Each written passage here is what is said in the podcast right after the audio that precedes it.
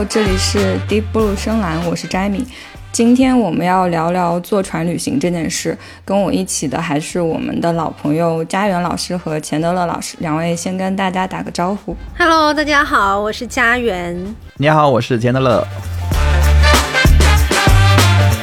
我们评测之前有写过很多跟船有关的内容啊，我们刚刚也发了南极游轮的评测。家园老师刚好最近也在写跟旅行相关的评测内容。嗯，更重要的是，钱德勒刚刚结束了自己的欧洲河轮旅行，是第一次坐河轮游欧洲吗？对，第一次在欧洲大陆玩这么长时间，另外一个也是第一次坐河轮，确实就是蛮多第一次的，也是第一次冬天来欧洲。要不先跟我们说说什么是河轮旅行吧，就是它有什么特点。？OK，呃，因为之前蓝莓其实发过几篇那个全球的河轮评测，包括欧洲的河轮评测嘛。然后，呃，河轮旅行其实还算是一种，我觉得目前依然算是一种比较新鲜的旅行方式。呃，整体上来讲，它其实比较对标的是我们相对更熟悉的那个海洋游轮，就是那个大游轮，嗯，那个在海上漂漂漂几天的那种游轮。然后，河轮整体上是一种啊比较轻松慢节奏的旅行方式啊。然后它的特点就是它可以在河上漂嘛，然后它可以同时去到多个城市，然后但这个时候你又，啊免于舟车劳顿，然后还有一个重要的点是它一价全含，呃，虽然游轮其实就是海上游轮也是很多都是一价全含，但是河轮的这个游轮，呃，河轮的这个一价全含会更彻底一些，就是包括你呃所有的呃船上的住宿啊，然后餐饮，包括酒水。然后，呃呃，包括上岸，就是每天这个船会停靠嘛，然后上岸的时候的这些，呃，接驳巴士啊，包括这个整个的岸上的导览，会有专业的人带你玩，这些全都是呃免费的。然后他们也会提供接送机，呃，就是这些价格通通的含在你最初的那个船票里，所以基本上你交了一次钱之后，你就不再会需要交其他的钱了，所以很省心，你不用担心在上面说，哎，我我我点个酒喝就需要多加钱之类的。那所以喝酒可以畅饮在上面。你确实问了一个非常好的问题，就是我说的这个畅饮啊，你在正餐的时候，就是比如说我们现在吃午餐或者吃晚餐，然后这个时候他们会有餐酒嘛，然后你白葡萄酒、红葡萄酒这些，包括那些软饮，呃，可乐、饮料、雪碧。呃，果汁这些你可以随便点，你可以一直续，一直续，一直续。但是如果你是在餐点之外的时间，比如下午三点，然后你想喝个酒，OK，那你可以去酒吧去点。这个时候，那他会记在你的房账上。但他们提供了一个呃酒水套餐，我自己（括弧酒鬼套餐）啊，就是你可以上来大概付一个两百欧的价格，然后我的这个是十一天嘛，然后这十一天里面你可以任意的时候，任何你去酒吧点任何的酒，包括软饮。通通都给你包在里面，所以你是一个爱酒的人，我建议你花这两百欧。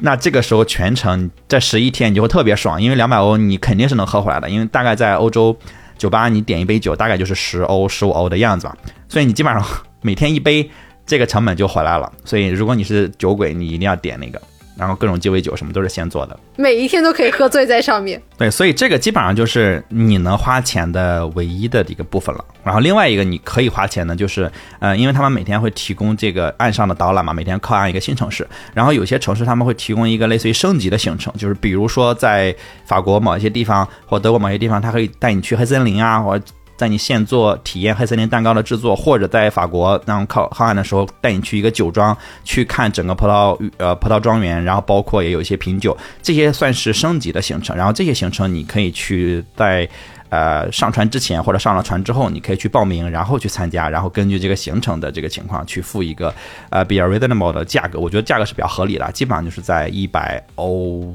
以内，就是一千块钱以内嘛。大概就是你就升级一下这个当天的行程，这大概就是唯二你能花钱的地方，其他你基本上不太会需要花钱。所以这两个你如果不花，你的行程完全不会受到任何影响。比如我这次就没有花任何额外的钱，就这两个我都没有买，所以我并不觉得我的行程受到了什么影响。对，然后河轮还有一个很重要的点，是因为它是在河上嘛，所以它这个跟呃游轮最本质的区别就是，你每天甚至每时每刻看到的风景都是不一样的。因为海轮坐过的你都知道，其实出出港之后第二天，你就每天看的都是菠菜汤了，就是看到都是蓝天和蓝海，然后第二天你会很新鲜，说哇蓝蓝蓝，第三天你就会觉得嗯，然后接下来的七天八天十天就都是几乎是一模一样的这种蓝，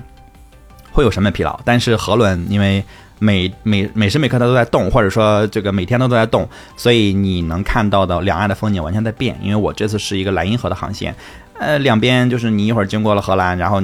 进了德国，然后你就发现，哎，建筑变了，然后过会儿有个小镇，过会儿有个。草原过会有一个森林的，它一直在变，所以这个是你能感受到很大的一个不一样，就是它不会无聊，而且河轮上没有游轮那种内仓房，就是它没有那种没有窗户的房间，所有的房间都是有一个大落地窗啊，甚至都是有一个阳台的。然后，而且河轮都很矮嘛，基本上就是两层三层的样子。然后你外面窗外就是水，你离这个水面是非常非常近的。这次我算是住的高的，我住在三层，但是。因为整个船矮，所以我离水一秒很近。但如果你在游轮上，你可能住在十几层、二十层，那你离海其实是非常非常远的。就是你，你可能在一个很高的，类似于很高的这种摩天大楼上住的感觉，你跟海的那种嗯接触是比较比较远的。对，然后海上腾空的感觉。对对对对对，然后又是都是蓝的，所以你更觉得你在腾空。对，然后河轮呃，本质上它也比这个游轮上小嘛，游轮小，但它很稳，因为它其实都会建的很长。然后也蛮宽的，行驶的过程中，因为河里面的那个河水的，呃，这个流速其实本本身肯定比海要要稳一些。然后整体上船在行驶的时候，我完全感受不到任何的晃动，也声音什么也听不到，所以特别特别的稳。然后河轮，呃，最后一个点就是河轮的乘客都很少，一般就是百十人的规模啊，但是游轮可能都能坐几千人嘛。所以这里面涉及到一个概念，就比如叫乘服比，就是乘客和服务人员的这个比例，实际上是更合理的一个比例，更好的一个比例啊，不会说一个服务人员会服务几百人。我这次这个船，尤其是尤其有意思，就是我这个我这艘船坐的人很少。一般来讲，瑞金的这这种船一次上船大概就是一百四五十人的样子，但我这次上的时候，我们这个船期只有四十个乘客，四十三个乘客，而服务人员是六十多个人，所以是六十多个人服务我们四十多个人。真的是可不能第二天，服务人员就记得我们所有人的名字了，以及所有人的偏好，他们都全都记得了，所以特别特别的舒服。呃，就人就少嘛，就是本来人少的时候我又更少。而且，嗯，因为没有小孩儿，呃，游轮基本上是不是特别欢迎呃年龄小的小朋友的？他一般都要求八岁以上，甚至十二岁以上才能乘坐游轮，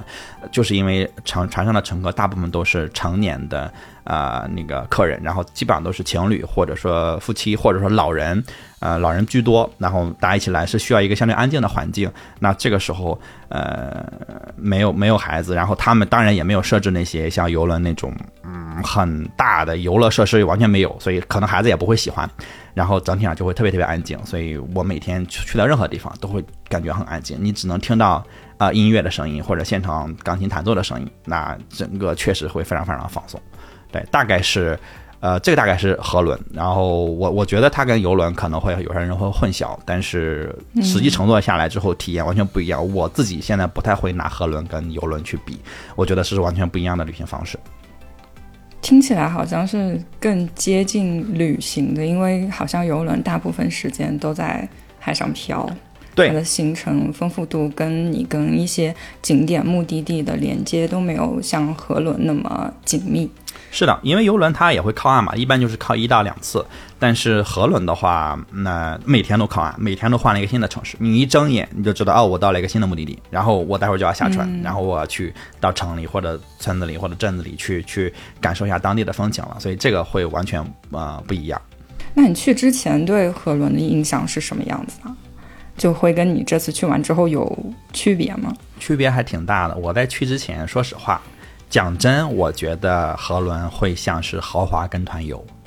因为呃，我的行程是固定的嘛，然后每天的导览也是有人带着的嘛，所以我觉得是这样。而且我自己实际上对跟团游是有蛮大的偏见的。我长这么大从来没有跟团游，如果这次河轮旅行算跟团游的话，那这次是我人生中第一次跟团游。对，然后但是我实际体验下来之后，我刚才一直在找一个词去形容它，我我觉得就是现在我会觉得它是一个躺平的任意门，就是。我真的就是可以躺平，然后我每天就像刚才说的，睁眼就可以到一个新的目的地，而且这些目的地很特别的点是，你知道欧洲啊很多的文明，呃，都是沿着河流发展的嘛。那欧洲其实就是莱茵河和多瑙河整个孕育了整个欧洲的文明。然后，尤其是工业革命之后，然后这两条河作为整个的运输、航运，然后交流的主要的干线，那它两边的城市实际上是顺着两个顺着两条河去发展的。然后，莱茵河又是这个这个其实会是更重要的一条支呃一条干道嘛，它是从南到北呃一直把整个欧洲一直穿到从阿姆斯特丹。呃，从荷兰一直穿到瑞士，所以就是这两边的城市都会是蛮有趣的，而且很多，说实话，我此前并不知道的城市。而且如果你想同时玩这些城市，嗯，你用自驾也好，或者你飞机、火车，你都很难同时玩到这些城市。就比如说这两个城市，你你和可能开几个小时的船就到了，但是如果你想自驾，你可能得绕几座山，或者你得绕很远，然后飞机可能这个地方压根就没有机场，然后你要自驾的话，那就。或者开房车，或者说你坐火车的话，可能你要倒倒倒好多次，但游轮的话，你就可以顺着河就可以去走，然后你整个的感受会感觉到，哦，原来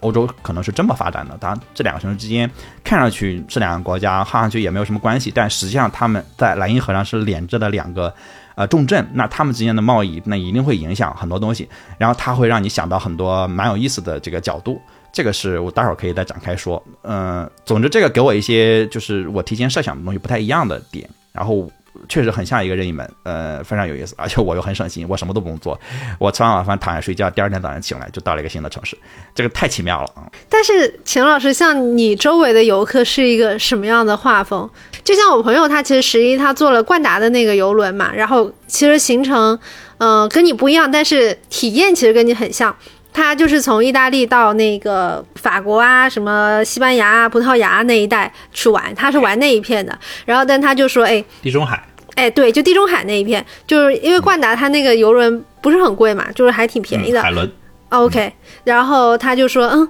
非常的那个白人养老院的画风，就是你知道，全部都是老人，然后非常端庄的那种，然后一个个都穿着正装跟裙子出现的，然后他们晚上还有 dance，然后以及他跟我说最好笑的就是全程因为大家年龄就相对比较大，然后他都不敢在船上跑步。或者说快走，只要他走路速度一快了，周围的人都会觉得是不是出什么事儿了。然后一旦他露出迷茫的表情，对方还会就是周围人就会上前很绅士的问他 How may I assist you? Assist 就是用词都非常的高级。我不知道你有没有唐顿庄园，嗯，对，就是就是误入了一种那种，对，就像你说的误入了唐顿庄园。那我不知道，其实像你这一次的话，你周围的游客是什么画风，以及说你周围的游客的画风有没有影？就是对你有没有造成什么影响？啊，是这样哈，就你这是个很有意思的问题。嗯，确实平均的呃客人的年龄是偏大的啊，然后应该有相当大的，就是应该是我印象中我们这艘船好像最大的有已经有八十多岁了，八十五六岁，但是你看不出来。就是我发现，呃，我看不出来他们的真实年龄。就是中中间有一天我们在少女峰上吃饭，然后跟一个呃，也是跟几个人我们一起坐在一个桌子上，呃，以前没有坐在一个桌子上吃饭，然后大家就是聊天嘛，然后他说我七十五岁，我说你说你是五十岁我也信。就是就完全你看不出来，就是很年轻的这种这种风貌，但确实像你说了，他们呃一般还是中老年人比较多，然后像我这种就是属于妥妥的小年轻了，呃，跟他们确实是有蛮大的代际差，是不是一般来讲是比较大的代际差。然后，但我这艘船呃呃不一样的点是，呃维京专门给中国的客人做了两艘船。呃，应可能不止两艘哈，我这个这个这个数字我不是很确定，但是我这艘船是专门有中文服务的，所以船上的客人基本上是以中国人为主。然后我这艘船也有那个呃那个呃外国的客人，但是他是跟中国人呃朋友或者家人可能是一起出行的，我没有去过多的去去去问啊，我更多的是就是比较。独行的那种，因为它呃，整个的，比如说餐厅也好，或者说你出去玩，基本上就是大家各做各的嘛，不会有太多的沟通和交流。然后很重要一个点是，他们不会拉群。这个对我特别特别的关键，我非常的不能接受你把这些客人拉一个群这种行为。就是客人如果自己玩的好，你自己拉群，我觉得这完全没有问题，对吧？你你你今天比如说你跟谁结伴了，然后你们拉个群，你们成了好朋友，我觉得这非常的好。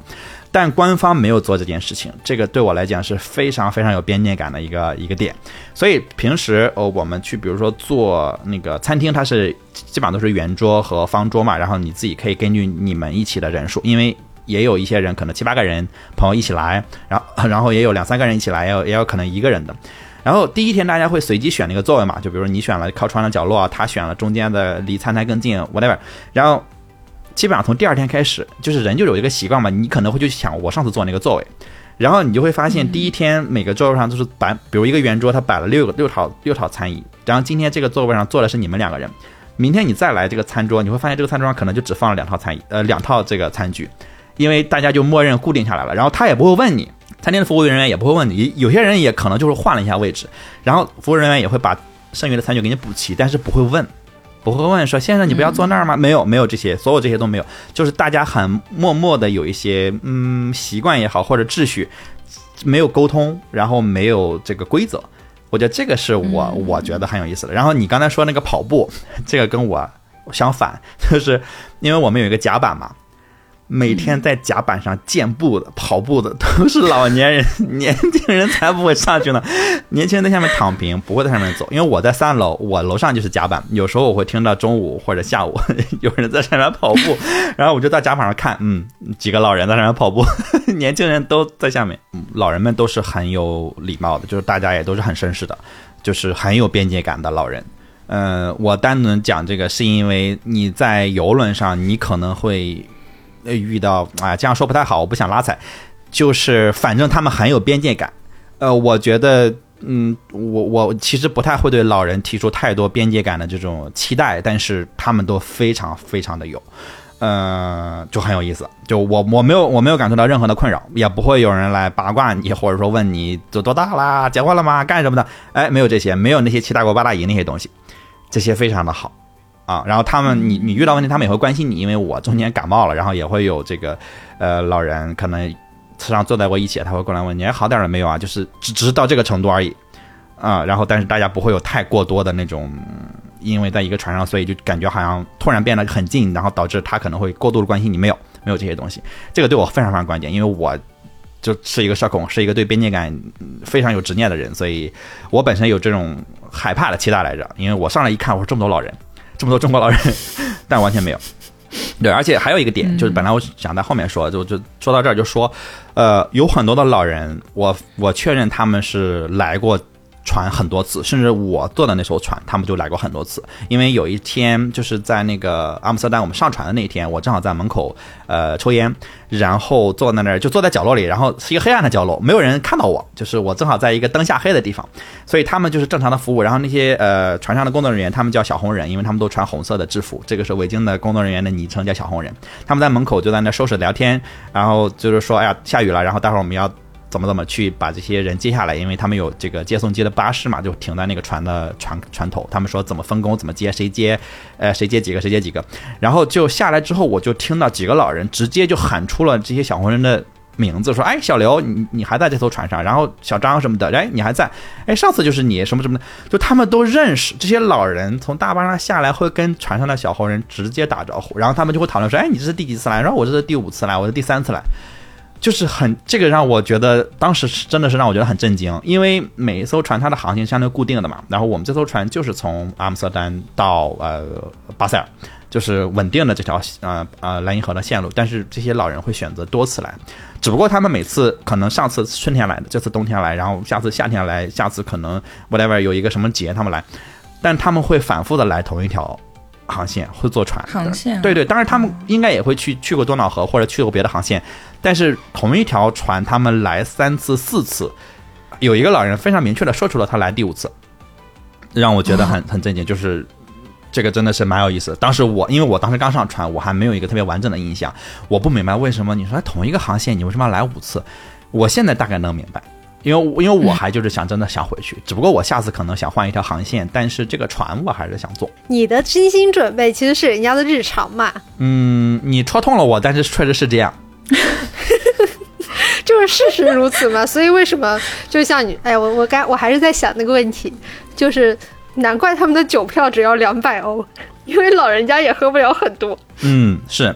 确实。如果都是你这样的，确实也不行。对，这就是可能就得亏了。嗯，对啊，你特别适合去。对啊，就是你说要是那个有这么多有钱有闲的年轻人，天天坐这些船，那那不得把那个酒喝喝成啥样？你说到这个，就是确实这也是呃很多人的就是那个第一感觉就会说会不会特别贵，会不会就是说，当然时间是肯定需要的，因为它这个航线动辄就是十天，十我这个是十一天嘛，你算上你来那一天和你走那天，你就是得再加两天，就是至少两个星期。呃，航线是四十一天，四个国家，十个城市。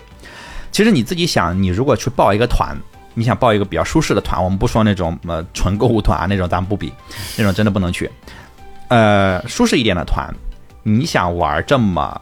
十一天，然后食宿全包啊？我们说食宿、交通、导导览全包，没有任何的购物，没有任何的购物啊，这中间没有任何的购物行程的话，你得花多少钱？但我这一趟实际上只要两万多块钱啊，不含机票啊。只要两万多块钱，你想想，每天其实你的平均的成本就是两千块钱，两千块钱，你想你只是住和吃，这基本上就没了，啊，我们还不不算交通和导览这些，实际上性价比相当高。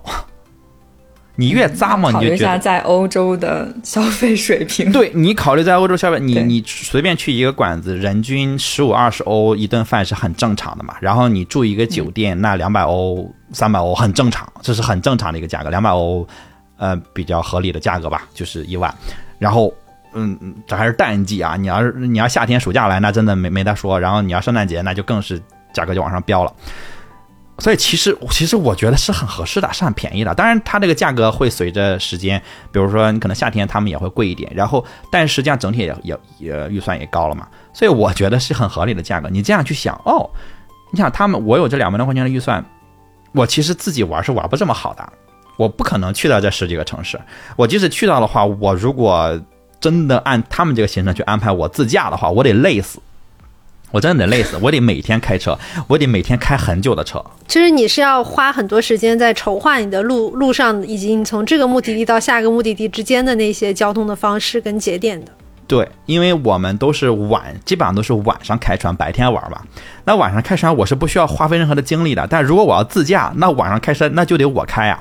那我白天就肯定废了。我不可能每天开，每天玩，我就完全不可能。那基本上你你要么就延长时间，要么你就去不了这么多地方，要么就是你还得你还得去承担那些交通的问题。就比如欧洲经常罢工，你如果坐火车，就是完蛋了。你可能就是比如说，比如今天整个芬兰，哎，今天啊，昨天整个芬兰所有的公共交通大罢工，你就看 就是没有交通公共交通了，然后火车也没有了，然后汽车也没有了，然后公交车什么的这些电车全都没有了。然后欧洲大陆经常就是一个通知，好，明天大罢工。前段时间我正好在那儿的时候，呃，德国火火车大罢工，就就你你遇不到，然后你整个下面的行程可能都废了，酒店不会因为大罢工给你退钱的，然后你就赶不到下一个地方。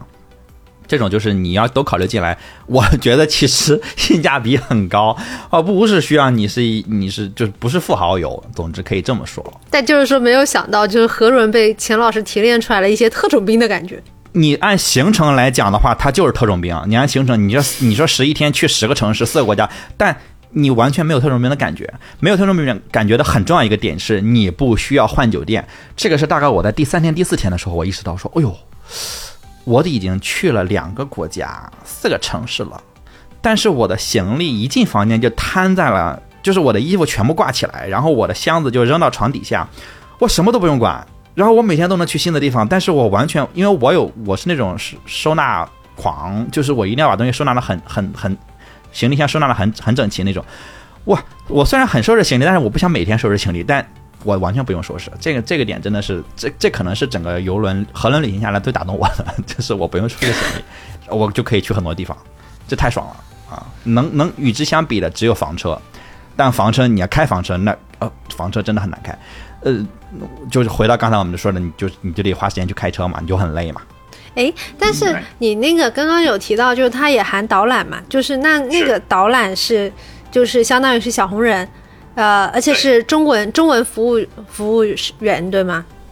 是，呃，是这样的，就是有的是小红人带队，因为这些小红人都是经过专业培训的嘛，就他们对每个目的地都很熟悉，他可以带着去，呃，给大家去讲。然后也有一些目的地，呃，比如我们在这个巴塞尔，然后呃，比如不是，就是这个这个这个这个这个，比如我们在卢森，那现在叫刘森，呃，或者一些其他的地方，他就是当地的专业的导游。阿姆斯特丹也是，他会请专当地的专业的导游来去给你讲。啊，呃，大部分时候是小红人带着去讲的，然后他们的讲解不是，比如说我们在这个荷兰，在小爱地方，他去带着我们去看荷兰的风车嘛，嗯，或者说在这个呃到琉森，我们要开两个多小时的车去到这个城市，他不是到了地方他给你讲，他是从上车那一刻他就跟你讲说，啊，你看我们船现在开在这儿，那旁边就是一个什么，那边就是一个什么，他一路上给你讲过去，讲好多的热知识、冷知识。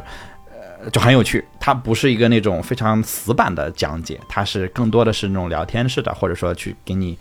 呃，相对随机的去给你讲一些，随意的去给你讲一些这种这种这种东西，就是让人听着觉得跟我有关系吧，而不是你在照本宣科在背那种那种感觉。对，基本上就是每天是半天的，或者说两三个小时吧，一两个小时的这种啊导览，其实就是一个 city walk，就大家啊，比如我们在科隆那一天。呃，到了科隆的大教堂旁边，然后我们绕着圣诞市集转了科隆大教堂转一圈，最后讲到科隆大教堂到门口，我们就解散。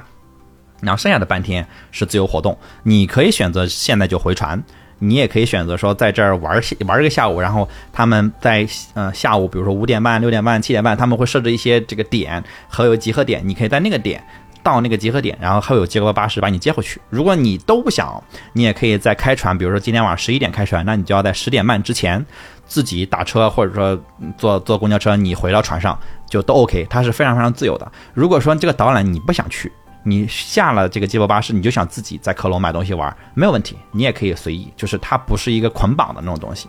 但是我因为很多地方我都第一次去，所以基本上我都跟了那个导览，我跟下来还蛮舒服的。嗯，你说槽点的话也会有，就是因为现在就是我去那会儿是十二月初嘛，呃，欧洲真的非常非常冷。那加上我又感冒了，所以我在外面走两个小时的 city walk，我真的是走完整个人都硬了，就是冰了。我就是从脚底板冻到头发丝儿，我就整个人就是感觉冻得梆梆硬。我必须找个咖啡馆进去喝喝上几杯热饮，才能把我再重新暖回来。然后也导致我的感冒一直到下船那一天才好。我第三天就感冒了，然后到下船就是我整个可能说感冒了整个船的船整个周期，所以我的体验实际上是打了折扣的。嗯，但是我发现这些叔叔阿姨们很厉害，我觉得他们穿的也比我薄，精力充沛是吗？对，特别充沛。他们我说我都穿两个羽绒服，有时候因为我真的就感冒了，你本身就是风寒，就特别怕冷，我就穿两个羽绒服，然后再穿一件硬壳。他们就穿一个那种薄的压缩羽绒服，哇，在外面还冒着热气，你感觉整个人，我这太厉害了，就是啊，比不了。我说这个年轻人的身体真的是跟老年人的比不了，他们确实是太厉害了啊。不过你刚刚也说到，就是这次行程其实有很多个城市，十一个城市，四个国家嘛。嗯。然后你要不要给大家讲讲，就是具体的行程是什么样子？好呀。你之前去的时候，是对这次河轮旅行最大的期待是什么呀？我最大的期待嘛，我最大的期待其实就是刚才说的，就是我想，因为我一直对欧洲的历史蛮感兴趣的，我就是想看看，就是对欧洲整个发展影响这么大的莱茵河两岸的这些城市到底是怎么样的？因为确实有很多城市连名字我都没有听过，呃，说实话我没有听过，或者只在书上看过。然后对于这个城市是什么样子，我脑子里面一点印象都没有。然后而且我也非常刻意的没有做任何的攻略，我就是想看看，就是。能这个能讲到什么程度？对对，能能让我看到什么程度？能讲到什么程度？我就是带着一个考验一下维京的那个感觉去的。呃，但是整个下来之后，我觉得反正惊喜是比我的预期要多一些的。对，然后我说一下这几个城市吧，就是呃，实际上是十个城市。刚刚才应该是我我我笔误写或者我口误说错了，是十个城市，然后四个国家。四个国家分别是荷兰，就是从我出发顺着讲啊，从南从北到南也是整个莱茵河的这个航线。荷兰、德国、法国和瑞士，然后停留时间最长的，就是经历时间最长的应该是德国。啊，因为中间到法国的时候，它呃莱茵河的两岸是法国和德国嘛，你你其实也可以说你在法国，你也可以说你在德国，就是有一天你下船，你也可以去法国玩，你也可以去德国玩，就是对岸就是过了桥就是德国，就是类似于这种，呃，整个算是德国待的时间最长一些。因为我为什么呃先选莱茵河呃而不是多瑙河或者说其他的航线啊？是因为我其实没有在欧洲大陆上特别的展开了探索过欧洲大陆。我对整个欧洲最熟悉的城市其实是阿姆斯特丹，因为我经常在那儿转机，或者说，呃，在那儿玩过几次。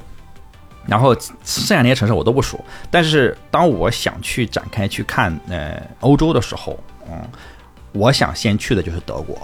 我的点更多的是我想先去看看德国，然后呃这个法国，然后才是像意大利或者英国这些地方。呃，我觉得这样是一个节奏。然后呃很。这个很很直接的原因，就是因为我因为看过一些关于呃欧洲近代史或者说这个中世纪的一些一些一些一些那个书嘛，然后让我产生说我我觉得我这样玩的话，能看到的是一个呃这个规则的建立也好，或者说整个欧洲的发展，或者说因为这些地方呃就整个欧洲对呃现代就是我们人类现代的经济、政治、教育很多的这些。呃，机制都是建立标准的这么一个地方。那我想看看去，我想就从最根儿上看，因为很多标准是德国人建立的，就包括我们做评测，其实很多最开始我们找到的评测的标准和规则和这些规范也都是德国人去建立的。嗯，刚才说那些很多都是，除了经济是荷兰，呃，现代经济是荷兰奠定的基础，其他那些教育啊、政治啊，基本上都是德国人。去开始去做，所以我就想先去看德国，然后这个航线我发现德国待的最多，而且去的一些呃很有趣的这些城市，我所以这个是我的期待，就最开始真的是奔着一个呃就是文化的期待去的，然后呃我在船上就是在刷 YouTube 的时候，还刷到了一个应该是《千山三人行》吧，还是反正就窦文涛主持的一个节目，然后是一个集锦，他们就里面讲到一个嘉宾讲到说，如果你要去欧洲，你顺着这，我说哎呦。我们可能看的是同几本书，就是顺着这个顺序看。因为如果你反着看的话，你可能会觉得德国特别没意思。因为德国给人感觉就是啊，大农村，就是啊，没文化，就是然后整个基建呃建筑也很无聊，就是都是灰的灰蒙蒙的一片。但如果你你你反着去想，它其实是建立很多标准，然后包括我对德国的就是路上的这些交通啊标志上的字体，我都。因为之前研究字体看到过这些很多的相关的这个资料，包括这个设计上面的书，呃，讲到这些，然后你会发现，哦，这些字体包括这些颜色的应用，你就会发现很有意思，就是因为你感觉你跟它有一个连接，你知道，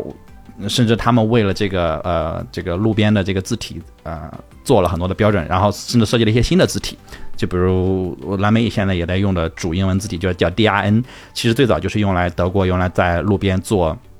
这个路标用的字体，因为那个字体在用在路边，你人隔很远也能看得很清楚。然后呃，会在紧急的时候，你看到它的时候，你也不会认错。然后那些字母也很容易分辨。whatever，就是这些东西，你会发现它跟你有一个连接。这个是我最开始选这个航线的原因。但实际上我在玩的时候，我会把这些东西抛开，因为你不然的话，你会太严肃。就是你会觉得我是在这考察来着嘛？没有，我就是想把预期了。对对对对对，太多预期。然后我就把自己完全的就清空甩在那儿。然后你偶然间你坐大巴，你就会发现，哎，哦，你发现哦，都是一个字体。然后你就发现，哦，这为什么用全大写？那为什么用大小写？那为什么全小写？呃，你会想，但是。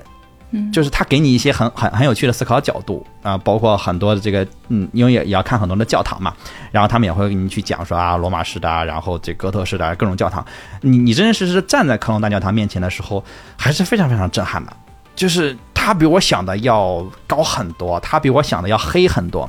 它比我想的就是要冷很多。因为我进去之后，他们正好在做一个，正好又是又是整点，又在敲钟，然后里面又在做一个。应该是受洗的，就是好像附近的人过来受洗，然后正好我们不能进到最里面参观，但他们会有一些音乐，然后包括有一些这个活动的流程，这里面很震撼，就是就是那种震撼是很难用语言、图片、视频，哎，哪怕你拍的是个杜比音效的，嗯，很难用语言去描述。然后你站在那儿又听完他很多的刚刚讲完的这些东西，你站在里面之后，感觉是完全不一样的，就是。呃，很多我经常看到说，哎呀，看谁谁的那个 vlog 或看谁谁拍的东西，就可以不用去这个地方了。你哪怕他给你剧透了一个底儿调，你自己去到那个地方，你看到的东西，你想到的东西，你还是完全完全的这个的不一样的。然后，包括你每个人拍的照片的角度也是不一样的。就是你真的到那些地方，呃，反正我自己是经常受到震撼。然后，包括我在那个嗯阿姆斯特丹。离开之后，第二我们相当于第二站是到小孩地方嘛，就是看荷兰风车的那个地方。呃，刚去的时候，嗯，天还挺蓝的，因为是这个大早上，我们就停在小孩地方旁边，就走路就可以去到那些公那些风车的，就大家在网上看荷兰风车，基本上都是小孩地方拍的。过了大概一个小时之后，就我们正好行程过半，然后大家可以就自由溜达的时候，突然起了特别浓的雾，就是。在那个小爱地方一下起雾了之后，那个感觉完全都不一样了。就是你会发现那些那些风车都淹没在雾里，然后你能进到风车的内部去看那个风车内部很逼仄的那个空间，然后你想一家子人甚至十几个人要生活在这么逼仄的空间里面，还要去守着这个风车，然后这个风车本身还不是用来去让你观赏的，它最开始的目的是把那个沼泽地的水抽到别的地方，以防止那个地方变成沼泽地，以至于人们不能生活下去。哎，就是你会想很多，然后。再加上我临走的时候，我拍到了一张此行最满意的照片，可以我们可以放在 show notes 里面。就是，嗯、没有人，整个那附近我们都基本上除了一个咖啡厅里面有有那个呃有服务人员，完全没有看到过其他人，还有一个遛狗的，嗯，基本上就没有看到过其他人了。然后他自己在那个河里面钓鱼，然后他非常的悠闲，然后他也没有其他人，他就一个人在那儿钓鱼，然后他在浓雾的那个呃那个河上。然后一条小船就在那儿钓鱼啊，他钓上来的鱼特别大，我我估计目测得有二三十斤，比成年男性的臂长要长，然后很肥的一条鱼，他钓上来，然后他在那儿拆那个鱼线嘛，然后他在浓雾里，然后我就觉得哇，这不就是我的瓦尔登湖吗？就是那个感觉，当时就觉得一身鸡皮疙瘩，觉得就是他特别的悠，他那个悠闲已经到了一定的程度，已经让我觉得这么放松吗？就是我觉得我已经很放松，还能更放松吗？就是有些这种冲击，可能不是在那些嗯，像科隆大教堂里面，就是你有些这种零散的，你看到一些呃路人啊、街景啊，呃，也会给人一个很大的一个冲击。总之，在这么短的时间之内，我们去了阿姆斯特丹、小孩地方、科隆，然后科布伦茨、施派尔、斯特拉斯堡，然后到了黑森林地区，然后去了呃呃阿尔卑斯少女峰，然后去了琉森，就是卢塞恩，然后在巴塞尔最后停了三天。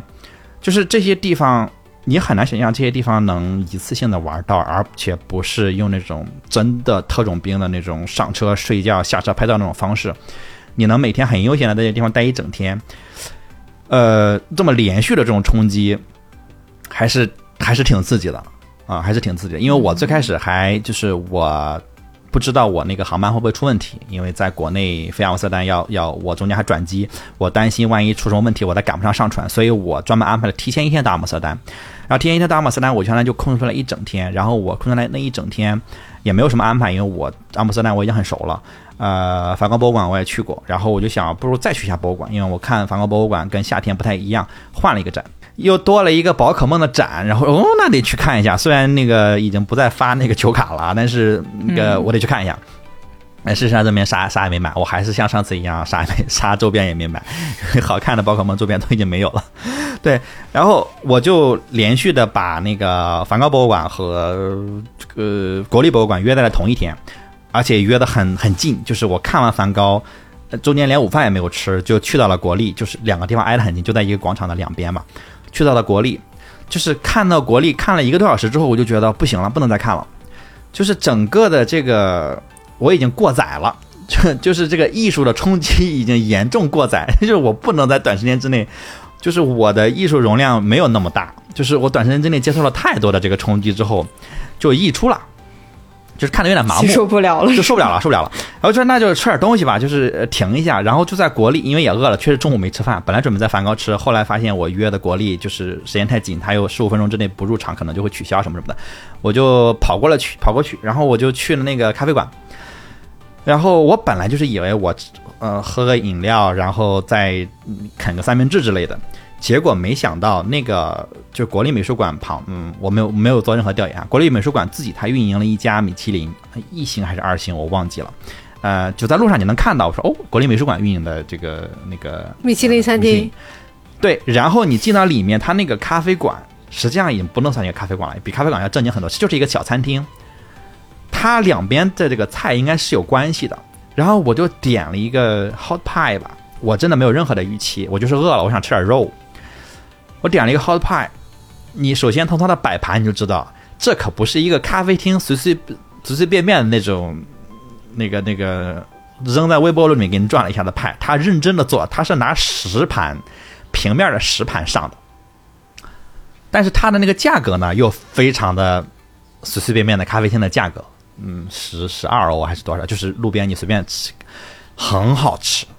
非常好吃，是不是因为你冷了？惊艳。不是，确实不是，就是就特别惊艳，完全不是我想的，呃，我的预期。当然，我预期肯定很低，但它那个就是菜色整个就是不一样的，然后不是我想的啃一个冷三明治那种程度，然后喝的也蛮好喝的，嗯，我我我忘了我叫了一个什么喝的，对，就是啊惊喜。呃，在我这个艺术冲击已经就是冲击过头了之后，我依然获得了一个嗯嗯挺好吃的。我甚至觉得，如果它能对外开放，我可能会专门来吃。对，因为经常你在外面踩吃吃，如果你随便进一个餐厅的话，你可能会踩坑。呃，但我完全没有踩坑，我非常的喜欢。而且后来我那个旁边又坐过来两个美国人，他们就看着我吃，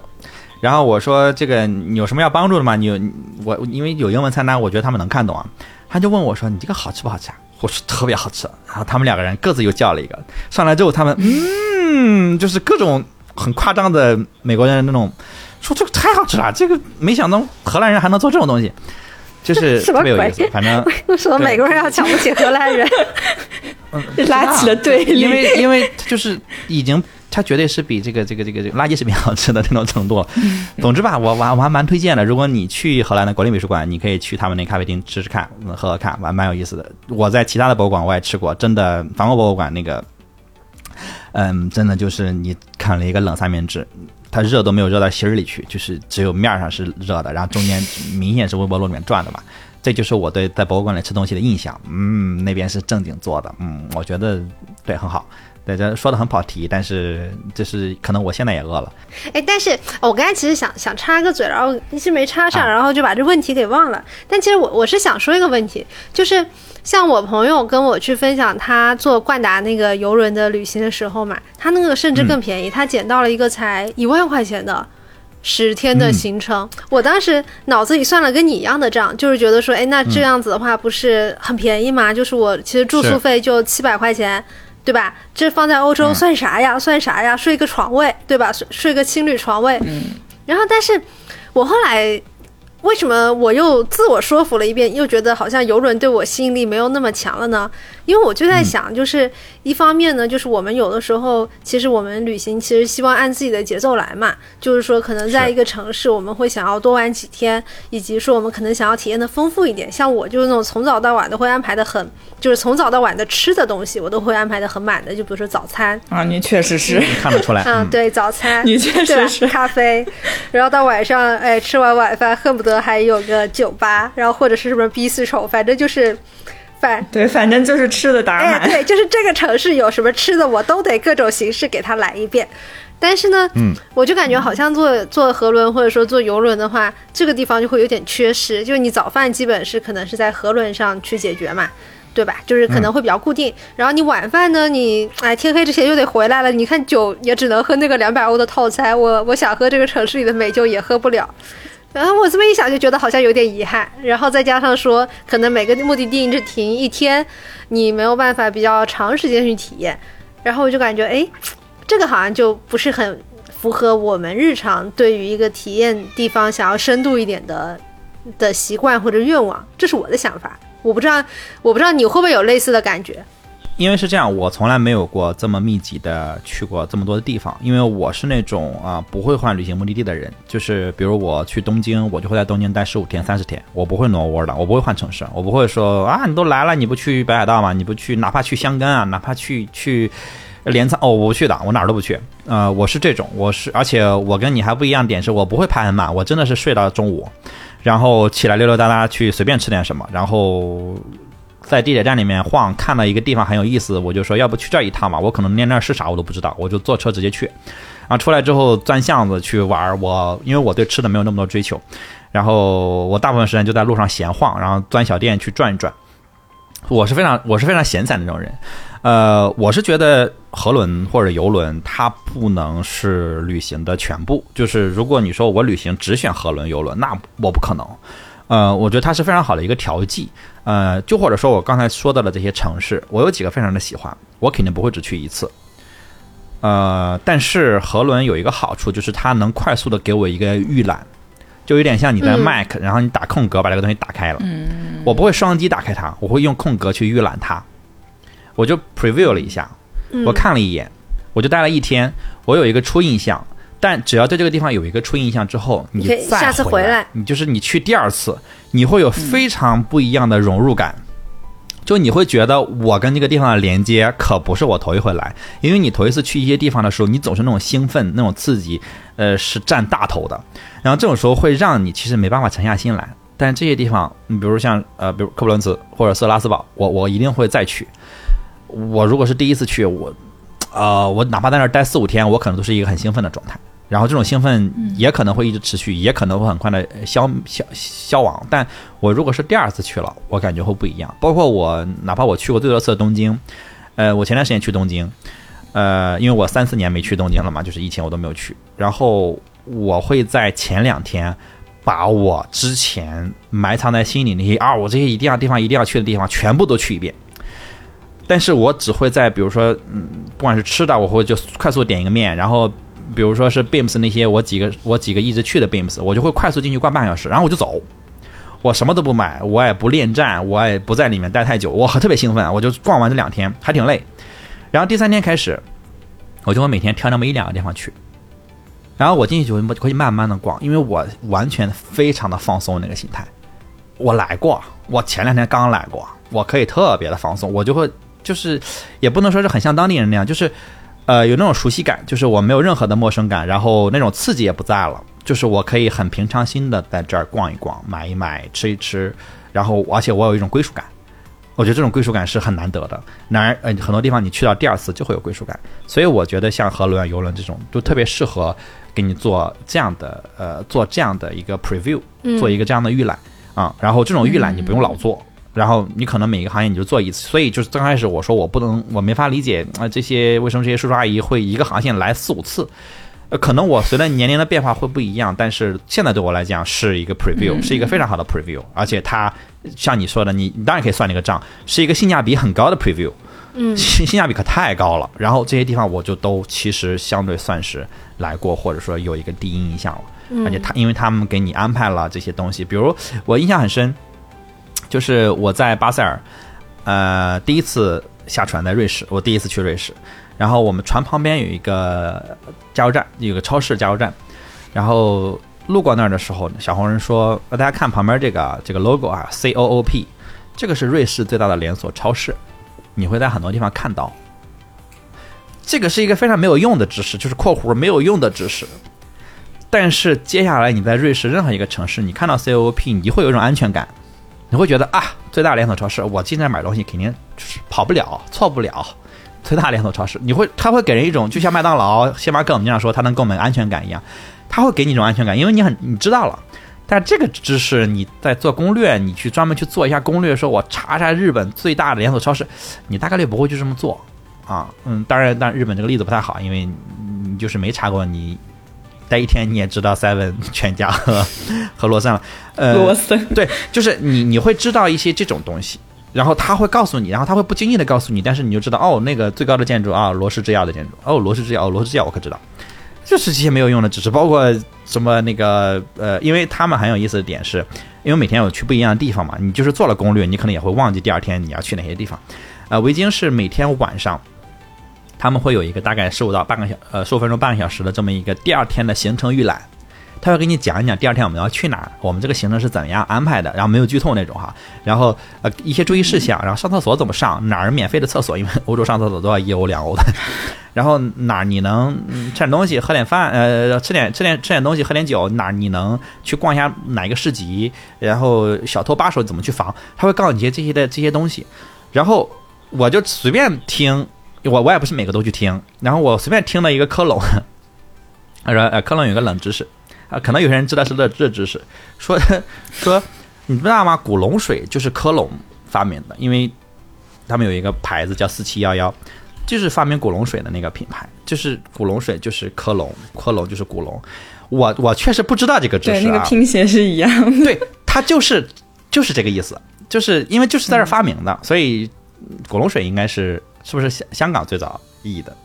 我不知道哈。就是，然后还顺便讲了讲古龙水跟香水的区别。呃，后面这个我知道，但是我确实不知道古龙水跟克隆有这个关系，那特别有意思。所以这个我可能不会自己，我当然你可能做一下克隆的攻略，你也能自己看到哈。但是我当时觉得 啊，这太有意思了，这个是对我来讲是一个冷知识。虽然我也不使，但是嗯，你总是会知道一些这个，嗯，说到这儿，我感觉好像我见识不多的样子，就是，呃，就是他经常给我一些这种小惊喜，就是在这个嗯游轮，当然有人帮你去做了这个提前的这个攻略也好，或者导览也好。给给到我一些这种小惊喜，这种小惊喜是我没法预期的，这个是觉得我是觉得蛮有意思的。但会有被安排的感觉吗？对啊，我想说，就这些小惊喜其实是小红人跟你说的嘛，就是你以前最讨厌的就是被安排跟有导游。是，嗯，对。就但是这次你并没有反感。呃，是这样，我不是反感，就是导游这个，比如职业或者这种。我其实反感的是，我不能按我的计划去做我的旅行的行程也好，或者安排也好，嗯，但是我觉得这个在你这个东西不是你上了河轮之后考虑的东西，而是当你选择，比如说我去我欧洲，我玩欧洲，我选择去玩欧洲，我觉得你上来你就会考虑我是一个什么样的旅行方式。当你选了游轮也好，河轮也好。呃，自驾也好，你它本身每一种旅行方式都有它的呃优优势，呃和缺点。比如说，你说呃自驾好像是很自由，但你是不是也得提前把后面几天的酒店给定了？你是不是也不敢就 walk in？那这个是不是提前安排了？其实也是。对吧？你那只是说啊，我我自己安排的，我决定在巴塞尔待五天，而不是只能跟着船待一天。我决定在阿姆斯特丹只待两天，我而不是跟着你只能待这个就非得待四天。呃，是这样没错，但是所以我就是说，又回到刚才那个问题，就是你选择这旅行方式的时候，你应该是放大它的优势，然后你接受它的缺陷。河轮的优势就是它能让你快速的有一个嗯比较中深度的 preview。如果你说是这个预览的话，我觉得是一个深度的预览。他能给你一个很深的，因为有人带着你嘛，他能给你很深的预览。但他的问题就是，你不可能对每个地方啊展开，或者你非常非常喜欢某一个地方，你也不能选择说我在这个地方多待几天，你不你不能做这种选择。这个是他的他的他的缺点。对，所以你至于你问我说有没有觉得被安排，肯定有啊。我嗯，我可能你说整趟旅行，我认为最大的对我最大的问题就是起真的起的真的太早了，就是。你如果想跟这个导览，导览全都几乎都是上午吧，你基本上就要八点钟在有就是在船的外面集合上大巴了，八点八点半最晚九点嘛好像。那你八点钟集合也就意味着你你如果想吃早饭，那你七点必须得起了，因为你还得吃早饭，对不对？哎呦，就是我真的起不来，因为我睡得晚呀，就是可能。嗯嗯，老年人他们睡的时间可能需求短，需求少，但是 我真的我真的需要每天睡满八个小时。但你们现在欧洲天黑的也很早啊？嗯，非常的早啊，非常的早。就是，但是我的生物钟没有没有没有没有睡意啊，所以我经常一两点睡，我还赶着冒，我七点钟就起了。我真的每天上午就是一个浑浑噩噩，就是，所以中间我也不是每天跟。为什么我觉得我没有被安排那个特别厉害？就是因为我中间我在科隆就感冒了，就是重感冒，就是那天发烧了。后面的两个地方，科布伦茨和施派尔，我就没有去。那个城市导览我就没有去，就是上午的行程我直接跳过。我起来吃早饭，吃完早饭我就回去继续睡。然后下午自由活动，我再跟着大巴再回到城里，我就溜达个一个小时，看看圣诞市集，我就找咖啡馆，我就坐着暖和。我是这样的，嗯，我就这样我都觉得很冷。哦，所以我觉得就很自由嘛，我我我可以不去啊，我如果不那个我就不去，只不过我会后悔，我肯定会后悔，因为我缺我错过了这个深度预览的这么一个机会，我会后悔，但是我觉得嗯那是我自己的选择，对吧？我 而且我确实感冒了，我真的很不舒服。那我就是虽然安排，但是还是有选择的自由，对我可以不下去，对。然后而且那天我不下去的时候，我还我还我还那个有惊喜，就是那天。不知道为什么，就是船嗯下雨下雪了嘛，我忘记好像是派尔那天，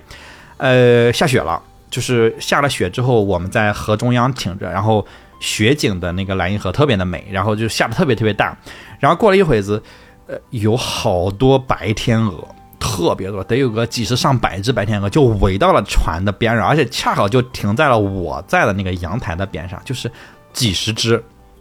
他们就沿着沿着那个船在游，不知道我不是不是有人在喂它，我不确定。就你觉得特别的，就是妙那个场景，就是我在莱茵河上漂着，然后大家都下去玩了，我在这，我在这个落地窗前坐着，然后几十只白天鹅围着你在那来游来游去，它们也不走，就游来游去。天鹅好大只，离得近的时候 就好大，然后旁边就正好是一个，应该是一个工厂吧，我给忘了是个啥了，好像是个工厂。就是整个对比就非常的奇怪，白茫茫的雪，然后大白天鹅，然后那个墨绿的水，然后集装箱在后面的工厂里，你你一时间就分不清你自己在哪儿。嗯，就是我在那儿就是出神出了好一会儿。就是分不清自己在哪，自己身在何处那种感觉，这种感觉很奇妙。我我经常会在旅行中有这种有这种体验，但是我万万没想到是我在发烧的时候，在房间里面睡觉的时候有这种体验，这个体验就特别妙。我觉得这种就是旅旅行可能给你带来的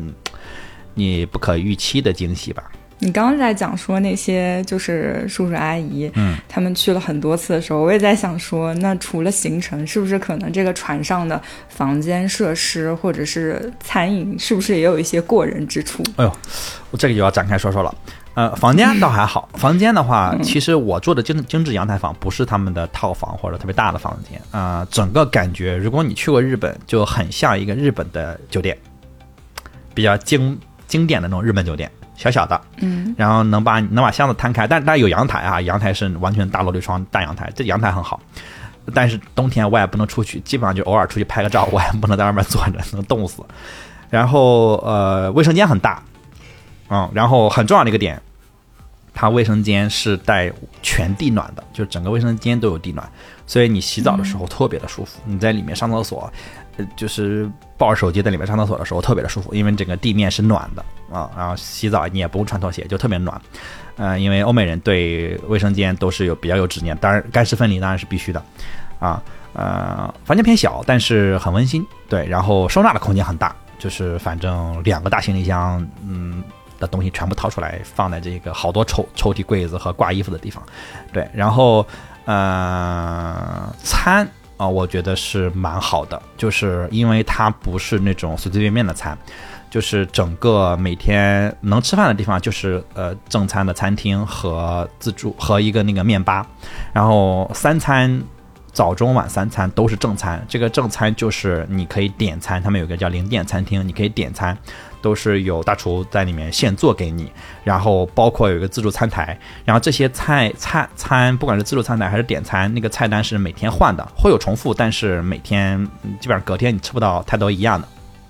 对，然后这个点餐的那个菜菜色都很好，然后做的确实是不错的，然后有中餐也有西餐，然后每天换着花样给你做。呃，三顿饭都不一样，然后每天都不一样，然后他也会根据，比如今天我们靠在啊瑞士，明天我们靠在德国，他会根据当地靠那个城市比较擅长的食材去给你呃做当设计当天的菜单，然后你也能吃到当天可能就在这个城市里面采买的一些食材。对，还有就是，嗯，比如我们在德国走的那天，他们专门有了一个德国晚宴，就是类似于我们离开德国了，然后所以我们做了一个德国的主题晚宴，然后所有的服务人员也会穿上德国的那个。穿成那个啤酒屋里面的服务生的那种装扮，这个这个这个格格子裙子呀，然后就戴上这种丝巾呀，红红红丝巾这些，然后我们吃的也都是德国的传统的一些美食，但是都因为这个船是专门服务中国客人的嘛，然后所以所有的菜都做了中餐的处理，就是或者说中国口味的处理，那不就不够地道？有点像反着的左宗棠鸡。就是他们把这个那呃西餐做成了中国的口味，类似这种感觉。对你说的对，这个就是我觉得是一把双刃剑了。就是你要看你要的是什么了。对，因为我觉得如果客人主要都是老人，然后年龄比较大的人的话，他们对这个适口性是有蛮高的要求的，所以做这个处理，对，就是不太一样的这种餐饮习惯。对对对，嗯，这就是他的过人之处了。对，我觉得这是他能让他们一直复购的一个原很大的原因。对对对对对，但是他们在菜单里面也会设计那种纯西餐，就是有些时候你都能看到有些菜没人点，或者有些那种自助餐就没人没人拿，因为那个可能就是没有处理，纯本地的，可能就真的不会有人拿。然后我反正整体上百分之八十的菜都会做了中八九十吧，都做了中餐化的这个口味的处理，所以你去吃的时候。没有问题，呃，你肯定是能吃得惯，但是像家园说的，你确实，如果你想吃非常道地的，那你就下船吃。呃，船上嗯不太追求这个，反正我坐这艘船是不太追求不太追求这个的。还有一个就是他们有一个面吧，那个面吧是每天早上六点开到晚上十二点，就开到二十四点的。这个面吧是每天提供两种面，一个是固定的担担面，另外一个是呃每天会换，比如有红烧牛肉面，有兰州拉面，有担担面，呃有什么呃酸辣粉儿、鸭血粉丝汤，就类似他每天换另外一种面，还有什么羊肉面、拌面之类的，每天换。那个面你也可以在正常的时候点，你说啊今天的主食是这个，我不想吃，那我点一个面，他也可以在正常的时候点。你也可以在平时像我经常错过早餐，或者我晚上睡前想吃东西，我就可以直接走到那个船的头上，就是穿过这个这个这个这个酒吧，走到船头有专门的一个面吧区去吃那个面。对，这个还然后挺妙的呃有。哎，很妙，就是哇，这个一碗面真的是能治愈你。对啊这个很妙，嗯嗯，这个哎很妙。对，尤其是嗯感冒 感冒了的时候，非非常的关键这碗面对我。而且我感冒最严重的那一天，那个行政总厨正好出来跟大家那个致意之类的，看到我不太舒服，就过来问我是就是是不是不舒服。然后我说对我感冒了，重感冒还发烧了。他就跟我聊天嘛，聊我这个吃的惯不惯啊，有什么什么的，然后就聊到我是北方人嘛，他就问我，哎，那你想吃馒头吗？给我问的都惊了，我说我说还有馒头吗？他说没有馒头，但是我们可以做给你吃啊，就是安排一下不就做了吗？我说太麻烦了，不用了吧。结果第二天上午我去吃早餐，刚坐下，服务生就过来问我说：“大厨安排了要给你做馒头，问你是想中午吃还是晚上吃哇，那岂不是眼泪都要流下来了？？”哇，真的，当时我就觉得特别感动，但是眼泪没流下来。直到我在晚上吃到了馒头的时候，我的天呐，我感觉我感冒就当天就退烧了，啊，这个服务有一点专门做给我吃。太体贴了。而且后面也没有问，接下来的两三天每天都有馒头，就是我过去就会问上馒头吗？现蒸好给我等着，都是现当天现，因为馒头这个东西，一旦你是隔夜了，我一定能吃出来。我从小吃这个长长大的，而且我在北京也很多年没吃过馒头了，绝对是当天做的，就甚至就是这顿饭开餐之前做的，因为要不然的话蒸出来那个味道不对的。就每天我就吃馒头，就特别的感动。我是真是没想到，在北京吃都吃不上的东西，我绕了地球大半圈，我在欧洲，我在莱茵河上吃到了馒头，这个真的非常感动。而且就是中间也会有这个服务生过来问我要不要给我给给我煮煮姜茶，煮了一次之后，每天我到那儿就会给我来一杯姜茶，直直到我离船都会有姜茶送给我。然后晚上还会问我说要不要拿一壶回房间喝什么什么的，就是定制化的我经常有时候，对我经常就是路过，比如我路过前台，啊、溜溜达达去去去喝个果汁什么，路过前台，呃，前台的服务生会突然抬头问我说：“哎，先生，你感冒好？”他会直接喊我的名字或者喊我的姓，说：“哎，先生，你感冒怎么样了？今天好一点没有？”然后说：“哎呀，今天上午那个没去，你下午要不要去哪哪哪转一下？可能就是呃这个呃也能找到一些感受到一些精髓。他们路过的所有人都会都知道我那个感冒了，而且包括打扫卫生、打扫房间的这个服务生，我虽然基本上没跟他打过照面，但是他们默认房间里放四瓶水。我感冒了之后，我叫我一次水，我打电话说再给我送四瓶水，因为我那个感冒要一直喝水。从那以后，每天我的房间里就会有十瓶水，没有再提过，就是房间里就会有十瓶水，而且他会把水什么的给我摆好。然后中间就是就是因为他们那个水是玻璃瓶的，那个瓶塞是因为为了环保嘛，就是每天他们会清洗那个玻璃瓶，给你灌上新的那个饮用水。然后有一天他就给我放了一提矿泉水，因为那个我不用去撕开那个瓶盖，那个拔那个瓶盖还挺费劲的，他给我放了一提矿泉水，就这样我拧开盖就能喝。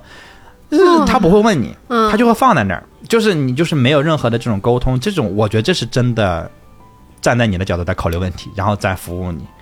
哎，啊，这个感觉是不太一样的。那你需要入乡随俗给小费吗没有小费，？OK，而且欧洲本身也没太有小费文化，啊，反正欧洲大陆是没太有地方给小费的，对，嗯，没有小费是不需要给的 OK，啊。他如果有服务费，他会收在菜单里，收在那个里面。因为我确实我一直小费算不明白，我在有小费的国家，我经常吃饭结账的时候，我会非常的困扰，你非常窘迫我。非常的困扰。对对，我非常的困扰，对，经常这个事情给我带来困扰，而且有时候我就会，我就会还挺较劲的，我就觉得服务不好，我就是不想给，但是我心里会面临面面对的这种小费压力，我会有，对，嗯，哎，我我刚刚其实想说，就是你会有楚门的世界的感觉吗？就是在船上的时候，因为其实船上的东西，你的体验其实跟你真实要面对的欧洲大陆体验是略有差异的，就是所有东西差异很大，比较不是略有。真空，对真空，就是你被保护的很好，嗯就是所有人都能叫出来你的名字，都在都能很体贴的服务你，以及你们做的、你们吃的东西的口味也是被调整过的。就是你似乎去了欧洲，但是我又觉得你好像没有在欧洲。你说的这个其实就是刚才我们说那个中餐的口味的这个点，我觉得就是嗯、就是真的要你在提前想你想要的是什么。嗯，如果作为一个深度预览的话，我会觉得这样很好。如果你问我有没有问题，我个人觉得的问题就是，我确实是需要那个更到地的菜的人，我会一定点那个更到地的菜。我会去餐台上拿那个我认为是当地的那个没有做过味道调整的那个菜，我会我会是这样，我希我希望体验更到地，哪怕我不喜欢吃，我也想知道是怎么回事。我是这种人吧，嗯，对，所以在这个点上，我我不是我不是那个觉得他他肯定不可能，我我不可能给他打满分，对，但是我会觉得是瑕不掩瑜，对，然后另外就是你说嗯保护的很好，这点倒是还好，因为我也我在下面我也会住一些。比如我我就哪怕我这一次我比如我只去科隆或者我只去巴黎，我那边我我去一个城市，我也会住那种呃舒适一些的酒店嘛。如果我在那儿住十几天，如果对，也是一样的，服务生还不能知道我的嗯名字，嗯那这绝对不是一个合格的酒店。对对，所以就是只要我我不管哪种方式，我都是一样的，对，它就很像一个和尚的 resort，应该这样讲。是这样的。没没你说的你说的没没错，因为这个这个就很像我刚才听你的体验嗯就，就会让我想起来我在老挝住瑰丽的感觉，在朗勃拉邦住瑰丽，嗯因为朗勃拉邦的瑰丽比较特殊，它一共才二三十间房嘛，所以其实客人就很少，再加上我今年九月份去又是他们的淡季，就是每天感觉可能一个酒店就不到十个客人，所以他们就是也是所有人就能叫出来你的名字。就每天就跟你用名字问好，然后同时他们还很真诚，要跟你说他叫什么名字。这个时候当然我压力来了，因为我真的记不住每个人的名字，记不住名字。对不上。对，然后但是但是确实他们就会很关注你每就是每天比如说早餐的时候，他们就很有意无意的，就像你说的很得体嘛，就是他们有意无意的说，哎，你今天有没有想去哪里玩？然后呢，就可能如果你有需要安排一些车啊或怎么样，他们就会给你安排好时间。然后呢，然后回来的时候，他们就是可能就换了一个服务员了，但他还是会问你说你今天去那个什么什么地方玩的怎么样？就是反正就感觉你今天的所有行程是全酒店通告的，啊，对，然后是这样的。非常非常得体的去关心你的每一天过得怎么样，就这种感觉。嗯对，然后您，您刚才那个体验就让我想起来在在那个朗勃拉邦归的感觉，我就觉得你你像是住在一个和尚的 resort。对，因为本身本身呃维间的服务，其实本身维间的定位就是比较高端的定位嘛，它其实算是豪华和轮，这个没有没有就这么说它是没有问题的。然后它整个的服务也是、呃体验感是很好的，就是呃我是比较不能接受，就是我能接受冷漠的服务，就是你完全冷漠，我能完我完全能接受，我不能接受那种过度热情。因为过度热情会给我带来很大的压力，非常大的压力。嗯，这还是边界感的问题。对对对对的，我宁愿你完全不理我，什么就是你你你 poker face 就行，就是你冷脸都行。我问你，你来回答我，没问题，我就非常好，我没有任何的压力，我也不会觉得我欠了你什么。但是你如果特别的热情，我会有很大的社交压力。然后他们这一点处理的非常的好，我觉得这个是我在我心中，如果你说你是一个豪华或者奢华的体验，呃，边界感是我认为可能最重要的一个点。对你提供了服务，同时带给了我这个很舒适的感受，没有给我带来任何的额外的压力，啊、然后你的这个频率也好，你你关心我的程度也好，都是其实拿捏了的，我能感受到拿捏了的，但是反正没有我带来困扰，我作为客人，我可以心安理得的去享受体验这些东西，对，然后呃，我是觉得就是你如果说嗯，这是船上嘛，如果说你那些城市，其实一旦离开了船，我就不太会有那种被保护的感觉了，就是我觉得。到城市里，就离开船之后，其实就看你个人的心态了。因为有些人，呃，可能离开了船，还在挂念船，就是还是想着说啊，我要回去吃个饭，我要什么。但有些人可能离开了船之后，我就会想，我要 enjoy 我今天在这个城市里面的行程，哪怕可能只给我留我留了，呃，比如两个小时、三个小时，因为比如卢塞恩那天，实际上因为行程因为比较远嘛，离船，实际上离跟我们的自由活动的时间只有大概两个小时的样子，这样就很赶，但。我很享受，我我就在湖边溜达溜达，我就在这个刘森的老城里面去溜达溜达，我觉得很舒服，我也什么都没买。然后最后我就在湖边喝吃了一个 吃了一个凉的三明治，喝了一杯咖啡，呃，还不是咖啡，喝了一杯奶茶啊，因为我喝不了咖啡，它没有低音的，呃挺冷的，但是我经常回忆起那个场景，我觉得就是那个在那个湖边，然后整个湖很很有一层薄雾，然后有很多的海鸥飞来飞去，我觉得很浪漫。然后我经常会回想回想到那个那个那个场景，就是我的心态完全跟有没有人保护我，然后我也就觉得我是一个到这儿来的呃游客，我坐在那儿，我坐在那个长凳上，我就在那儿看，嗯，这个是瑞士人吗？嗯，那个应该是游客，这个应该是本地人，那个是，就你就是就是像一个游客那样坐在那儿发呆，就是我没有那种，我其实不太会有离开了船之后，我不太会有那种出门的感觉，在船上其实也不太会有，在船上我就更多的像感觉我回酒店了。无非就是这个是我可能待的时间会更长的酒店，平时的酒店我可能只是回去睡觉，但是这个船可能我在船上待的时间会更长，而且有时候你可能真的更想回船上吃晚餐，有些时候我可以在下面吃，但是，呃，我一想我还得找餐厅，我找餐厅也不一定好吃，我可能就想说我随便吃点东西垫一垫，我还是回船上吃，我会更想要回船上吃。其实尤其是我感冒了，呃，我是有依赖感的，我是对船上的餐或者说那个馒头有依赖感的。对，你还是楚门嘛，还是楚门，你还是很需要，对吧？还是需要一些来自外界的关怀。他服，嗯，他服务，他服务很好。然后我为什么去拒绝他了？我觉得这个没有必要跟自己过不去。是的，是的。因为我也会，我也会特种兵，我也会背包，在在开罗的机场选择步行去旁边的酒店，步行五公里去旁边的酒店。嗯，就是因为我觉得打车太贵了，我也会，我也会这么去做。但是我觉得心态不一样，我就。嗯，你你每次选择的旅行方式不一样，你的心态也会有不一样的调整。那我既然选择了一趟，呃，我预期舒适的旅程，那我就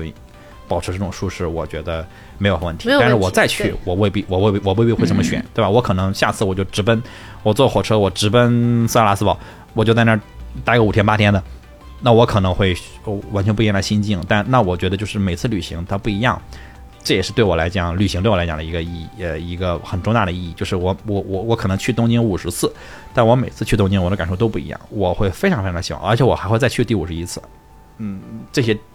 今天去的这些欧洲这些城市，对我来讲也是一样，我不希望每次去感受是一样的，所以选择不同旅行方式，从根儿上就把我这个旅行的对这个城市的印象感受就已经不一样了，所以对我来讲是好事，只不过我不会每次选。啊啊！那你下次还会选择就是坐船旅行？我肯定会选，就是这我没下船，我就会说，我我肯定还会再做一下它的那个多瑙河的那个行程，因为两条河，我我我从最开始就预期说，我让两条河都体验一下，然后多瑙河又能去到东欧嘛，去到匈牙利、奥地利、捷克斯洛伐克、塞尔维亚这些地方，这些地方的这些地方对我来讲也是非常非常神奇的地方，我也会想去那儿感受一下，然后我也会想先来一个深度的。预览，嗯，对，preview，嗯，对，对，深度的这种 preview，然后我再单独的去那些地方，因为这些地方我都很想去，因为欧洲我觉得很跟跟很多地方不一样，就是欧洲它又很大又很小嘛。就它很大，是它很多的国家，然后你可能开车两个小时之后，你会发现建筑不一样，语言不一样，货币不一样，文化不一样，什么都不一样了。然后它很小，又是它整个地界其实是很小的。你你我从巴塞尔坐着火车去巴黎，你好像觉得两个不搭嘎的地方，我不到三个小时就到巴黎了，都特别神奇。你就觉得，哎呀，这个地方这么小的吗？关键是欧洲的火车很慢。就是，所以你你开了，就虽然才三个小时，但其实真的没有多少路，就是放高铁是。折叠，完全比不了。啊，完全比不了，而且车上的那个体验，那个逼仄的体验也是比不了，对吧？这真是真是正经的是逼仄，呃。但是就是因为有很多的地方，然后又文化差异又很大，你又都想去，所以你要选择一种旅行的方式，呃，某一种旅行方式，我觉得真的很难去满足整个欧洲。那对我来讲，我就是又想说把这些地方都走一遍，所以呃，像他们在河边的这些地方，我觉得用河轮先来一个深度的这种预预览，呃，是非常好的一种选择。然后你再觉得说啊，我觉得这个塞尔维亚真不错，我得去塞尔维亚来个深度的。留他一个月专门去玩没有任何的问题，但是你下次去你就会有这种归属感，所以就是又话话又说回去了，就是所以我会觉得，嗯，我想去诺瑙河，但有一个前提是我下次一定要夏天去，就是欧洲的冬天真的不好搞，就是天气呀、气温啊，然后嗯，尤其是在德国，每天真的就是灰蒙蒙，非常冷，就是是的，是的。又冷，然后它没有太阳，然后阴阴的天嘛，它也不下雪，然后下个雨吧，把地弄湿，它又不下了，就是你想要的氛围都没有，只有冷。嗯，运气，因为我我运气很好的，最好的一个点就是去那个少女峰那一天，因为少女峰之所以叫少女峰，其中有一个原因就是因为它永远遮了一个面纱，就是基本上是看不见少女峰这个峰顶，它前面永远飘着云嘛，没有全貌。对你看不见全貌，所以这是它被称作少女峰的其中一个原因。对，但是我去的时候，那天出发去少女峰，因为船停在巴塞尔就不动了嘛，我们从巴塞尔开车去少女峰，呃，出发的时候是下着雨的，呃，甚至还有点雪。然后整个天就是黑的，几乎就是。然后那天起的还特别早，然后到了少女峰山脚下也是阴天。然后我们又先坐一个缆车，坐到缆车到半山腰之后，又再去坐小火车去到这个嗯格林德瓦这么一个地方，就特别像格林德沃那个那个嗯小镇那边。然后去到去到半山腰，然后你就可以看到少女峰了。我们到半山腰之后，天就稍微有点那个蓝那意思，就但是云还是很多。然后我们先在那安排了一个午饭，吃完午饭出来，天大晴。就是万里无云的那种，就不知道刚才那个阴雨云去哪儿了。然后少这个少女本女就这么站在你的面前，而且它后面就是太阳，就巨亮。整个少女峰打的就是一个就跟画似的，就是你拍照你拍吧，你不需要调相机，你随便捏就好，就特别棒。然后呃，那个当时小红人说，旁边这个就是往那个背后，我们可以沿着那个雪道，因为那儿也是一个滑雪场的那个起点，就山顶。可以去到一个小亭子上，那个小亭子看少女峰就更没有遮挡。然后我就往那个亭子上爬，那个越爬那个雪越厚嘛，它到后面那个雪都能到齐小腿那么深，因为它这个那上面是没有太多有人滑的一个雪道，也没有人清理。然后我的同船的人基本上都停了，就没有人往上爬，要么往上爬，爬就是费了很大的劲，鞋里全灌了雪之后，爬到中间，天上又突然开始下暴雪。但是天是蓝的，你也不知道雪从哪儿来的，就是突然下了暴雪，然后你就是看到那个蓝天少女峰中间又是那种巨大颗粒的暴雪，就特别的神奇。然后爬到那个亭子上面之后，看那个在雪里面看了一会儿，那也就十分钟，因为又要到集合时间了。又看到那个少女峰突然又放晴，就是那一会子有半个小时大晴天暴雪又大晴天。就是你什么都看到了，就是整个少女峰你能看到的这个场景你都看到了，然后一点都不冷，因为我一直在爬升嘛，我反而觉得那天是我最暖和的一天，一一直在动嘛，然后就是还还爬了一身汗，就那天运气是特别特别好的。然后回来之后大家都在车上讨论说哇今天运气太好了，然后那个小红人也说就是几乎没有见过晴天的少女峰，每次来甭管是什么日子，